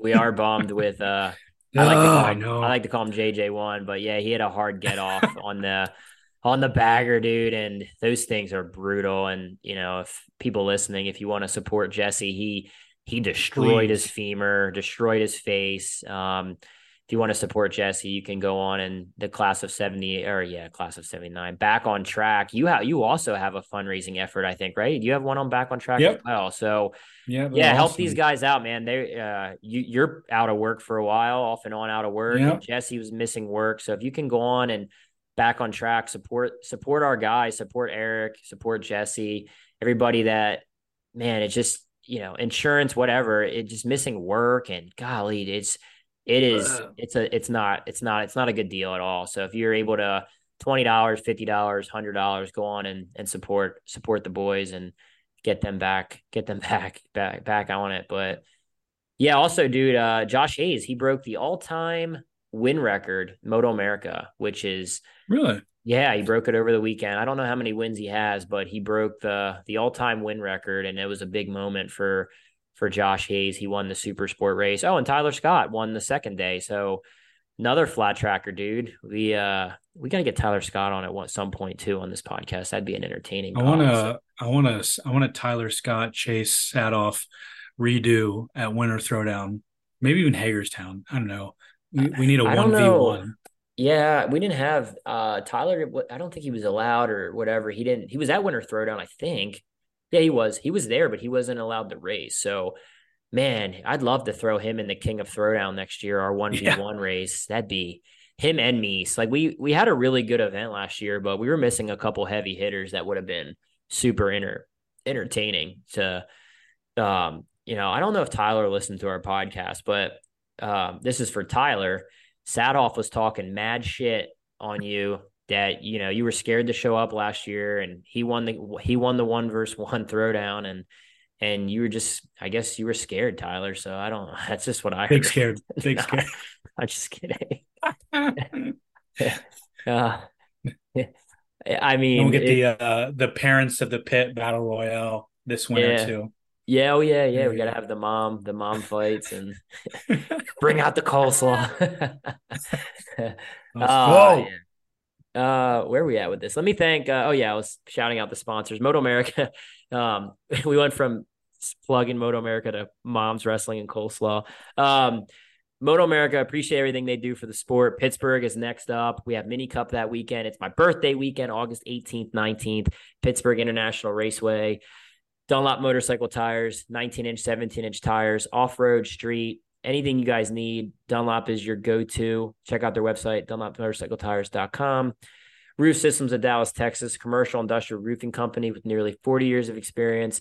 Check out Jerry's website, commercialroofsystems.net. Jerry's the man, keeps us rolling. Day one sponsor on the pod. Uh, let's look at the points here, bruh. Let's see what we got. Ooh, big one point job. What are your thoughts, dude? What you, what's what's it looking like? Uh oh shit, yeah, god damn, that is that's crazy. Boom. I there's so many different tracks coming up that lines up with either one of those racers between Mees and Daniels. God damn. That's insane. Uh yeah, yeah. I, I, mean... I don't know. The only thing I can think about is that it would be a lot easier to make a decision or a guesstimation if it wasn't for Castle Rock. And because of Castle Rock, you open the door to Briar and JD to just wreck house. And it's going to be a wild dash to the finish for sure. Yeah. And I mean, I know, I know the answer to this, but So say say JD's gonna freaking just shake his head. Say JD's winning Castle Rock, Dallas is in second. Uh, there's no scenario right where JD lets Dallas win, right? I mean, if what if Castle Rock was what if Castle Rock was the last race on the schedule? JD was winning and Dallas was in second. I mean, I JD know would win. JD would not. He's a machine. Like I said earlier in the podcast, I don't JD's think there's track, a scenario where no. JD doesn't. I mean, yeah, there's no scenario, right? I'm just bringing it up. I'm just bringing it up. No, there's no scenario. Is this the point in the the the podcast where you put the conspiracy hat on? No, I mean it's not crazy it's, to think uh, about. I mean, it's happened in Supercross where I think it was Marv Marvin Musquin pulled over for Cooper Webb or I forget what it was, but it was a visible. He pulled over, gave up the win to a rider that was um, in the um, points. So, what uh, would Cory Texter do? I'm what fucking winning. I don't care if it's yeah. Cruz or Shayna. I'm I'm winning the race. If if you have an opportunity, no, I, I'll I'll slow up and t-bone him just for getting near me. Um, no, I think if if if you have an opportunity to win an AFT race, those don't come easy. No matter what class you're in, those do not come easy. And I think if JD was in second and Dallas was in third, maybe maybe that becomes a discussion.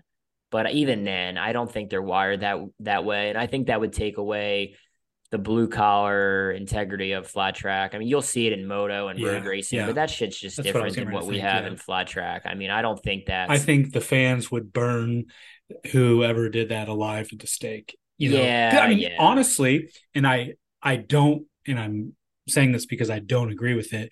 But if you go back to a number of years ago when Bronson won his race, I can remember to this day following along on on Facebook and being like, "Oh, I think I think Briar let up." I'm like, "No, he didn't." Bronson had drive out of the corner and they had nothing for him. They were wheel spinning. Well, I think it was like Laconia or something like that. But I mean, you I mean just a you you kind of got a taste of it right there. What the old salts would do if someone pulled up and let somebody else win. That's a different scenario, I think, think, Where okay, yeah, because uh, Bronson was leading and Briar. Yeah, I mean, you take a gamble, you win the race, or you crash, and he almost a looped it around. If you go back to that famous clip yeah. of Briar at Laconia, where he literally ran it, he spun the bike completely backwards and saved it.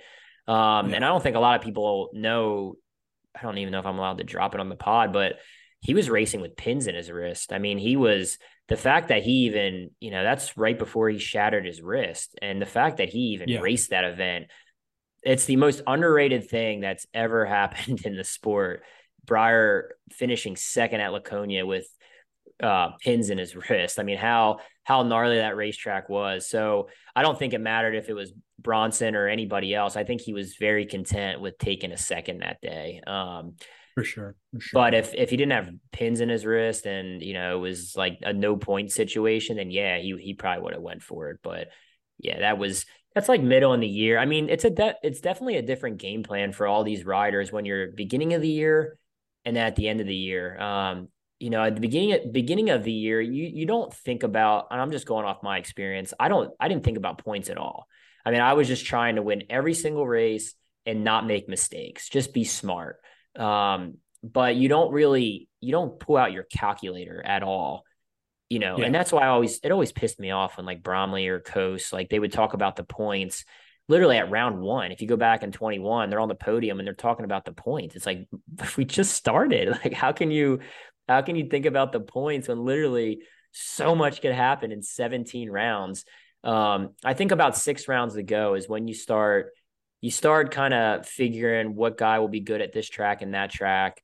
Um, and you just make smart decisions. But I mean, you go to win. You go every every race to win. And I think that's the best best game plan for for these riders because at the end of the day, you know, we're not millionaires and it pays great money to win the race. So, you know, Jared Mees wants to win because he what he likes money. Like he wants to make money. So if he's got an opportunity, he's going to take, he's going to take it. And I think same for Dallas, JD, and Briar. So yeah, it's going to be interesting. It'll be, you know, Black Hills, Mees is Mees is good at Black Hills, but I, Dallas is not. He's not going to be slow there. Dallas is going to be great at Castle Rock, and then Springfield. Um, the Jared Mees promoted. So if you had to, mile, crazy. I, that's what I'm saying. I was getting ready to say, what kind of track is Jared better at than what Dallas is than than Dallas? Because I'm just thinking like yeah. You know, it's that time where I put my conspiracy theory hat on. Like, what if Jared preps the track at Springfield in a way that only suits him versus Dallas? Yeah, and there is a discussion about saying. that. There's somebody like mentioned, um, like a you know, oh, is it fair or something? I think actually it was Saavedra on one of his, um, his uh, uh, live videos he he does, which they're actually really cool. Sammy does that's really cool that Sammy does that. Yeah, but, they are. They're really good. But, but I think he mentioned that, and um, honestly, I I I have there's multiple ways to look at that. I mean, one, I've never seen Mees prep Lima or you know Springfield. He wants to pro- provide the best racing possible. Jared's always been that way, where he just wants to give the best track possible. I don't think it matters to him. Honestly, he's good on all types of tracks. I mean, there's you could make Lima really deep and rough, and he's good. You can make it brushed off and skittery, and he's good. Same with Springfield. Like you could make it, you could put a lot of calcium down and, and make it to where you scoot and you know scoot around the racetrack a lot. He's won a lot of those, or you can make it to where you it's a groove around the bottom and and he's he's just he's really good on that. So um, and if somebody's that concerned about it, if the other riders or teams, if they're if they like get salty about the fact that Jared promotes races, then go fucking promote a race. Go promote your own race yeah. and do what you want to do. I mean, people, you know, it's you can promote a race. You can spend a hundred grand to promote the race and have a say in the track. Like, absolutely, he should have a say in the track. It's it's his event. Um, the fact that he's a well, racer, it, it doesn't matter. Like, I mean, also you got to go back to the fact that they, you know, I just went through all the um the attendance data and all that stuff for all the races and Jared Mees's Lima is leagues above every other event that AFT has done so far this year in terms of like attendance and, and tuning in and watching and, and stuff like that. So um, there's it's double edged. Like Jared does a really good job for the sport by promoting these races and doing them. So um, yeah, you can complain about how somebody in the championship battle is promoting a race, but hey, he also is really helping out your bottom line because he's he's putting on a great event for your sponsors. Yeah, and it's also it's probably it's it for him. He's got to focus on promoting and racing. Like it's not easy to do all of that. I don't honestly don't know how he does it. So it's it's probably more it, it's probably harder than it is beneficial. Um, you know, it's yep. not it's hard. It's hard to do and and people, you know, they I've gotten a few people I, honestly I forget where it was, but somebody why is why is why is Cory allowed on the track? It's like, dude, it's my race. Like I'm, you know, for different, you know, different things. It's promote a race, like do your own race. You can do whatever the fuck you want. So, um, but with that being said, like you know, you try to keep it fair and obviously, like I, but like nitpicking something is is silly. I mean, something like that. I mean, he's he's gonna prep it whatever's best for the sport. He's not gonna because I don't even think he knows what would be better. Um, you know, lately Springfield has been it's been way different than my first 10 years there where we kind of all rode around the guardrail. I thought that provided some really good racing. The draft was key. Now they kind of skate up and drift wide in the corner. So either way, I I don't know. I think Mees Mees is confident. Um, about Springfield, you know, regardless of what the track does, I think he's going to be really confident. So it'll be interesting. Dallas is riding very, very well. So it's, you know, I love that, you know, the, the situation we're in as fans, it's, it's going to be a good one. And then you have Briar and JD. Uh, JD is, is Dallas's teammate. So that helps Dallas out a little bit in certain scenarios, but you know, Briar and Mees are kind of buddies again. I don't know what's going on there. I think they they were divorced, but now I think they're good. Um, so I think they're they're buddies. So yeah, could get interesting, man. We could have some scenarios here. The last the days of our lives, flat track soap opera. There we go. yeah, man, it's exciting. It, it makes me want to line up on the grid and you know just be out there with them. But same time, it it would be stressful for anybody not Jared in Dallas. Like like you really don't want to screw that up, but you want to get paid too. So yeah, exactly. I'm excited. Yeah, I'm excited. So you coming out west? That's the plan, man. I, am not doing Good. Castle Rock, but uh, yeah, the plan for me is to try and get out to try and get out to Rapid City. That's my favorite trip of the year, Sturgis Bike Week. I yeah. absolutely love going out there. So trying to get out there for that, and then obviously try to get out for uh, for Springfield. There's a lot going on. I want to shout out. We have a big event we've been shouting out all summer and it's right around the corner. It's the Mile High Showdown, August 19th at the IMI Motorsports Complex in Erie, Colorado.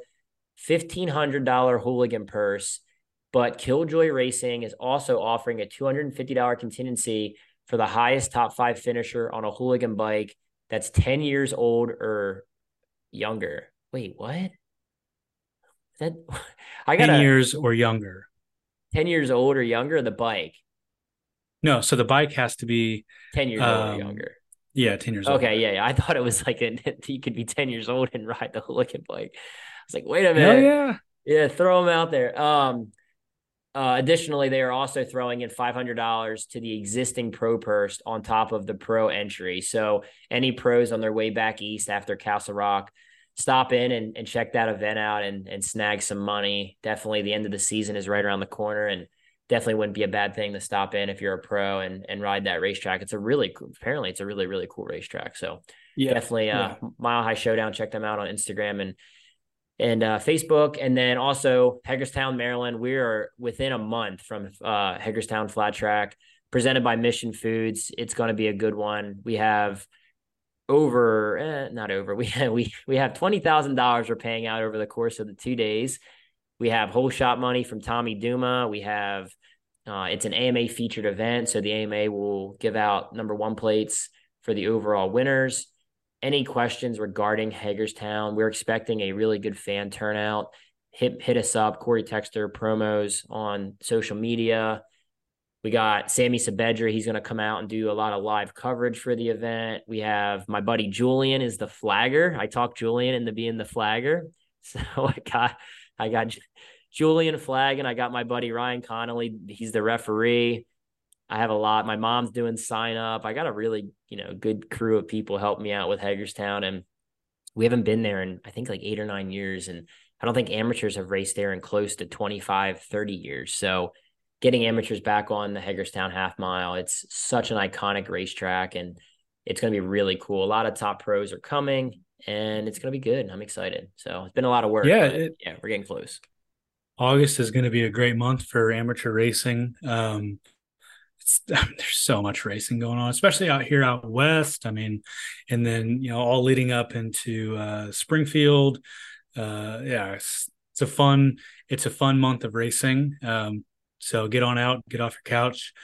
Um, yeah, I don't I don't know if you guys listen to the pod uh, will be at Springfield or not, but Cory and I will be be there, um, bantering back and forth. We might even try and corner uh, Robbie Bobby and maybe do a, a drinking session at a local uh, adult beverage uh, establishment and uh, get a little something going for the pod there. It'll be a lot of fun. But um, I know my kids racing. Be racing a lot this month uh, in August, so I know Cruz is going to be racing as well. So get on out, support the kiddos, and uh, yeah, it'll be a lot of fun. Anything else to chat about? I don't. I haven't been on. No. Looking here, see if there's anything. No, I don't think so. I don't think that was. uh Got Rapid City this weekend. Who you picking to win Rapid City, man? Pick one from each class. Ugh, I'm gonna go with. I'm gonna go with Dallas. I'm gonna sh- rock the boat. And then um, I think in the singles class, I think I think Cody's to uh, uh, let the the blonde hair flow. So I'm going with uh, Dallas and and Cody. All right, there you have it. Yeah, I, I don't Lock have to give. A, I don't have to give a prediction, right? I can just go with it. No, yeah, you don't have to. You're the writer coach. I'm You're picking Trent. Win twenty bucks. Picking Trent. there you go. I'm picking Trent. Trent's gonna win. It's right up Trent's alley. He needs to win because whatever the hell that was the last three laps of the Peoria race. That's that's a not it's not a good that wasn't a good good way. He's got a he's got a rebound. So picking Trent and then I don't know, man. Rapid City's a day race. I heard. which actually really What? sucks. Yeah, I heard they're running That's Sunday stupid. Sunday during the day. Uh, let me just check. Actually, that's Oh, a game man. changer. I, I, know hope that's wrong. because it actually really sucks. Um, it sucks during the day. Like the track is sick once the sun goes down, but throughout the day, that place sucks. Um, it's a completely different track during the day to nighttime. Yeah, dude, it's a day race. Um, God damn it. we are going racing 6:15 p.m. singles main event and 6:45 twins main event. Yep, that is uh That's not the that's- sun's still up. that changes a lot, honestly. Hopefully it rains a little. Like the track would last year wasn't great at all, and then it rained and it was actually pretty solid. So man, that Yeah, it doesn't that- usually rain a lot um out this part this time of year, but for some reason Sturgis it's like a it rains it's an attractor. Yeah, Yeah, yeah, like every once in a while, yeah. I was there one year and it literally it downpoured for hours and there was trucks that they were stuck in the pits for like 2 days. Like they couldn't get out. I mean, it was it was a flood. It, was- it was gnarly. I don't even know what year That's that right, because was. they parked everybody uh in the infield, right? They still do that, but then the next year or two they parked us they parked us like up on the hill, which kind of sucked, honestly. But yeah, because I think it rained that year then too. And then I don't, I don't fucking remember. But yeah, it's it's when it rains there, it rains. It's actually it's kind of scary. Like it it gets gets pretty hectic. I don't t- tornadoes scare the shit out of me. Anytime I see like really dark clouds, like we went to dinner the other night and I had uh I had Evan. I'm like, hey, check and see if there's any tornadoes in the area because it was windy and it was dark. And I'm just, I watched. Speaking Twist. of Evan, how's his shoulder? Uh, it's good. He's fine. He's milking it. No, he got um he got surgery and got a plate put in. Um, Hell it kind of looks gross actually, but it's Mhm. way. He's like it. He's like it's way better than it was. I was like, well, you're walking around with a broken collarbone because he he he, he was like two weeks before he got surgery. So Oh shit. yeah, we couldn't get him in really to to get the surgery. Um, so he was pretty much walking around with a broken collarbone for I think it was a week and a half to be fair, but yeah, he's good. He'll be fine. I think honestly the goal is try to get him back for Hagerstown uh, in a few weeks. Yeah. So we're not going to rush it, but that'd be that's kind of the game plan would be uh, get him back for for that, and then his birthday's actually Springfield Mile the last day, so. Uh, it, that's what kind of the rookie of the year thing really sucks because I I might I would have maybe had him run that event if it wouldn't have you know hurt his rookie of the year stuff because Yeah. that's a seventy five hundred dollar check. I mean that's that's pretty good money for rookie of the year. That's that's like I think that's more than what it pays to win the championship for singles from the AFT. Honestly, so I have Huh. to look at that. That's actually yeah I think it's seventy five hundred bucks the mobile plus whatever. It's a it's a good chunk of change to win that award. So yeah, that's why Seventy I'm, five hundred dollars. Man, I don't know. I think Tim's gonna be looking into that rule book and seeing if uh we can't get Tom in there. I don't think Tim's stressing over seventy five hundred bucks. I'm sure he'll just match that because technically Tom is a rookie. Um, Yeah, because if you look, I mean, like I always say this because I'm a huge baseball fan.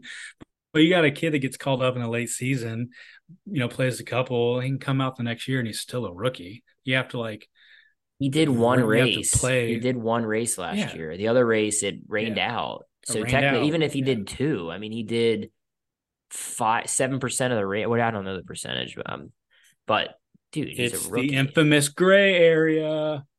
Yeah, and they don't give rookie of the year in uh twins anymore. I mean, they that was that was where they gave rookie of the year was like the the GNC one or expert class, but Yeah. now it's so different. It drives uh, people Brandon, nuts. what's uh, the Maryland Maryland boy, Brandon uh, Price. Price, he won that, didn't he? Yeah. I don't know if he won it. Um, I'm going back to like when Kirkness won it and uh, Brandon Robinson and and guys like that. It was uh, Weedman. Like it was definitely definitely weird back then too. Like it was a gray area on how many races you could do or couldn't do. And yeah, um, Miko actually listens to the pod and he he messaged me after I brought up. He's like. He's he, he kind of got sporty. He's like, you know, I you know this and that. I was like, oh no, dude, I I'm a fan. I I'm just talking about it. So he, I was like, I, I don't disagree. I, I agree with what you're saying. Um, I, I think if you do a couple races, I don't think it should, you know, Nope. kick you out of the of the running for that. But I think it should be a set amount. I think three. I think three is a good is a good amount. Yep. If you do three or less, you should be eligible for rookie of the year the following year. So I want to yeah, see that. No, I, I agree. And one of the reasons why I say that is because late in the season, you would see an increase in entries. And I mean, that's more money into the pocket of AFT if you allowed these kids that are younger uh, that do well at amateur nationals, like they, you know, like the the two talls, right? That's another entry. Yeah. They're not going to go out there and embarrass themselves. Well, um, and it's good um, for the sport. Like having, like, exactly. imagine Evan coming out on his birthday, 16th birthday, running the season finale at Springfield Mile. I mean, it'd be good, be a good storyline, and just to have another guy in the mix. But nope, it's not not even on our radar because of that of that deal. So it's and more importantly, sucks. beats your fast lap record at Springfield. That's what he's gunning for. I don't think he would do that. Um, What's your fastest lap? Do you know? Not that you have it displayed over your bed on a mantle. I don't really uh I I don't look at Springfield results for me the last few years. They were pretty bad, but I did podium there one year. So mm-hmm. I don't know what my what my lap was, but I I think the lap times back then were way faster than what they are now. Yeah. I think I got into like the 34s or 35s. Um, but I there you go, too tall. There you go. I beat Jared Mees that that day. He couldn't uh he couldn't get by me like the whole race, so that was cool. Um, did he break? No, well, he might have broke the last three laps to be honest, but he was he wasn't gonna beat me. He was he was that's awesome. That's awesome. Eight bike links behind me. Yeah, I loved it. just I love when I posted all my photos last year when I retired. I found a lot of photos of me in front of me, so I was like, "Well, this is really cool." so I kept, I kept posting yeah. them. Yeah, I kept posting them. But no, that was the race. Coolbeth actually drove it around the outside of Brian on the last corner, uh, and I was in third. I got front row seats to it. It was sick. So it was that was a cool, really cool race. I was very surprised I got third, but I, I actually had a shot to win. I felt like like I kind of caught them with five to go and and then, uh, yeah, I didn't win, obviously, but yeah, that was a really, really good race. That was 2016 Springfield two, so it was in the fall. Okay, um, yeah, it was sick. That's right, because they used to do Memorial Day and Labor Day, and then they, then COVID, they started jamming them up at the uh, the end of the year. And I don't think that's a that's bad right. idea. I think that's no, uh, yeah, it's cheaper having. I think there should be more double headers. It, it's just so much cheaper to bring the air fence one location, set up hotels I just I just think it's a way way cheaper option, uh, more efficient than you know not having double headers. I'd like to see. I'd like headers. to see a triple crown front format. What do you think? You think AFT could handle that? You know, what, like what does uh, that mean? Supercross does. Where oh, uh, three short main events. Yeah. Mm, I mean, as a rider, I wouldn't like it, but okay. as the fans, I mean, I don't think the riders in Supercross like it, but the fans as a fan, I like triple crown races. Like I, I think that's yeah. cool. Yeah, I mean it could probably work honestly, because especially we don't have big rider counts. They could have two rounds of qualifying, and then have three 10 lap main events. That wouldn't be bad. It would yeah, hit, dude. It our sport is so the fans are so against anything fun like that.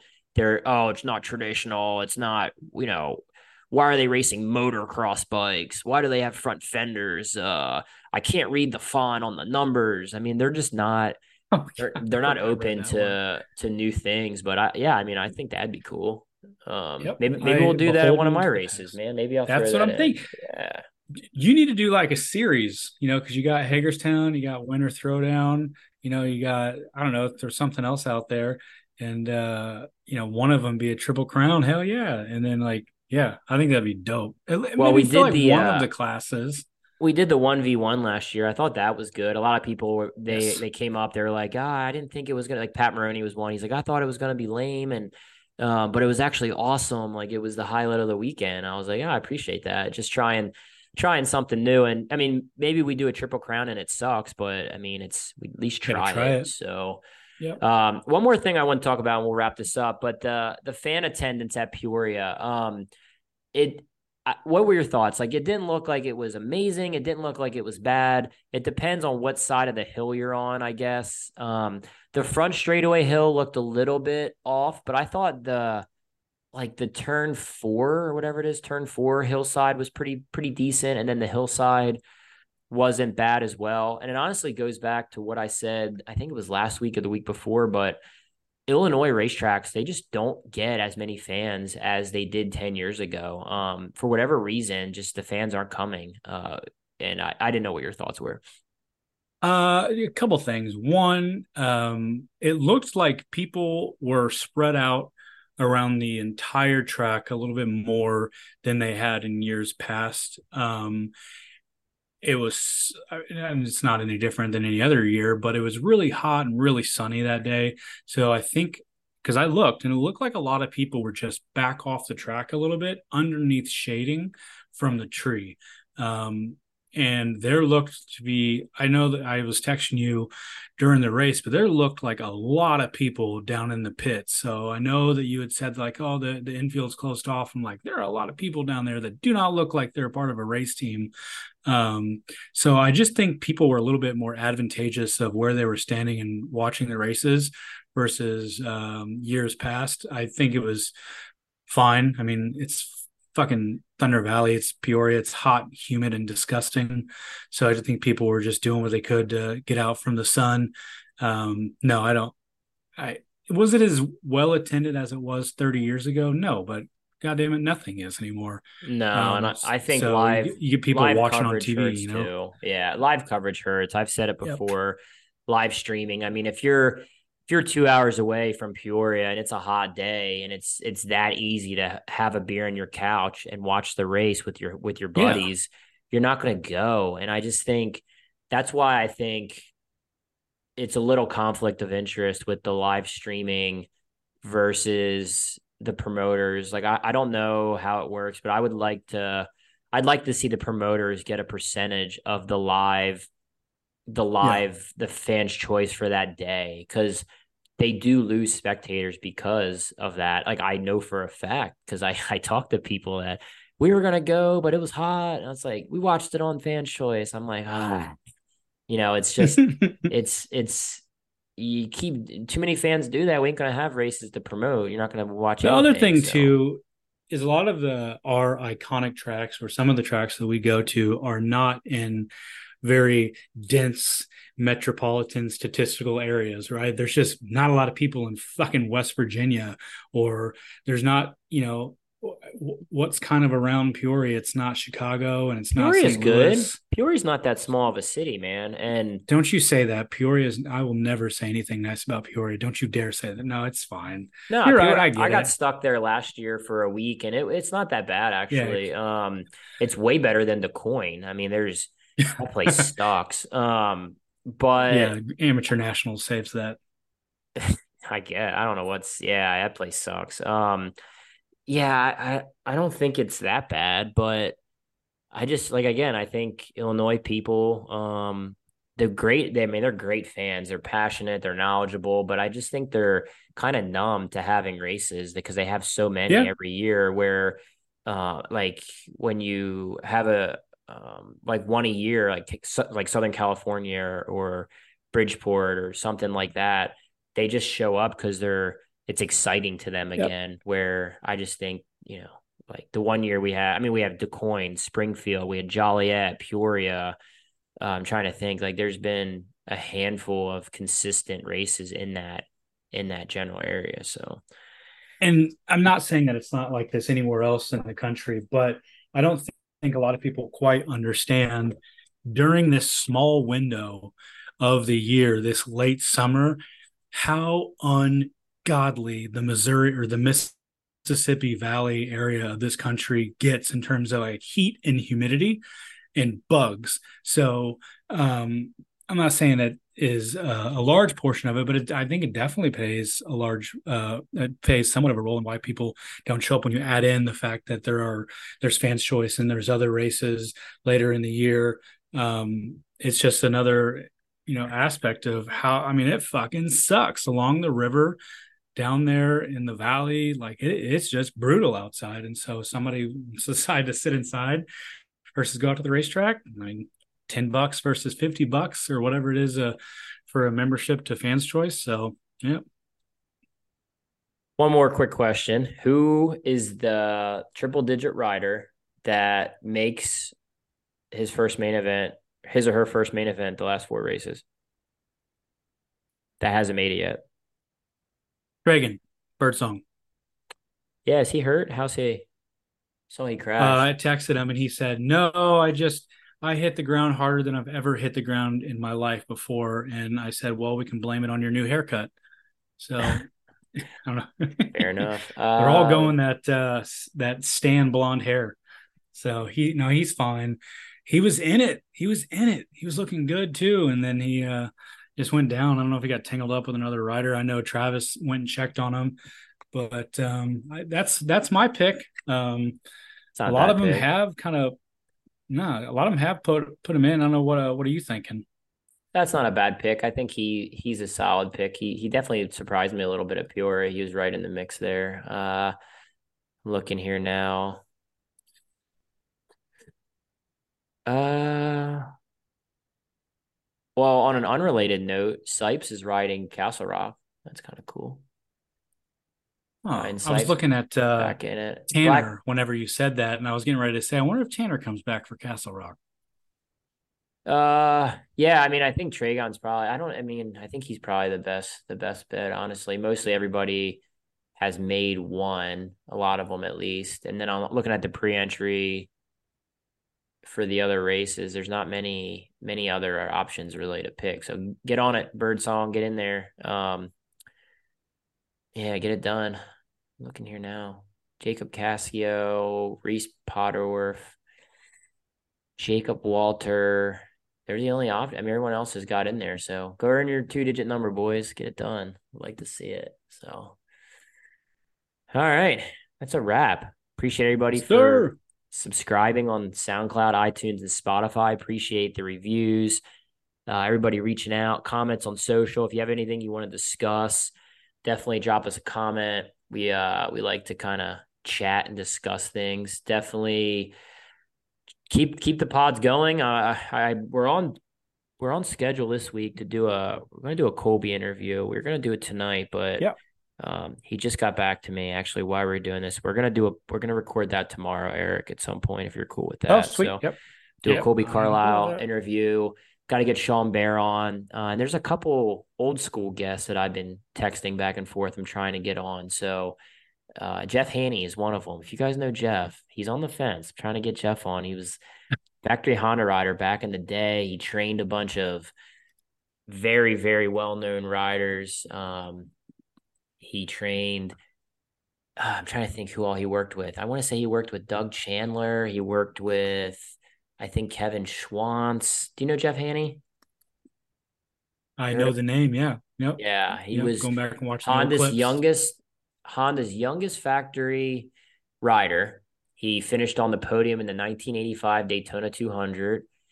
He um yeah, I'm looking here to see who he trained. He he's known as a trainer. Like he he quit racing pretty early and then he he was like one of the innovators for training. He trained a lot of really fast racers. I want to say he trained Bubba Shobert, Scott Russell, uh man, I forget all. He he trained some pretty good riders. So I'm trying to get Jeff on. I I emailed him. He's interested, and uh, yeah, I was he he he's awesome, really cool guy. So I'm trying to get him on. So anybody listens knows Jeff, or if Jeff, if you're listening, let's let's get you on the pod, man. You got a really cool background. I want to, and I'm trying to get Brett Landis. I've been hitting Brett Landis up, trying to get him on. Uh, yeah, open for suggestions. It's been a while since we've had a rider from like the 70s, 80s on the pod. I, I want to get back on that. So any suggestions, if you guys have any ins, let's uh let's make it happen. So that being said, that's a wrap. Erik, appreciate you for coming on, doing the pod. Appreciate all the fans Sir. for listening. And uh yeah, we'll we'll catch you guys on the next one. Till then, we out.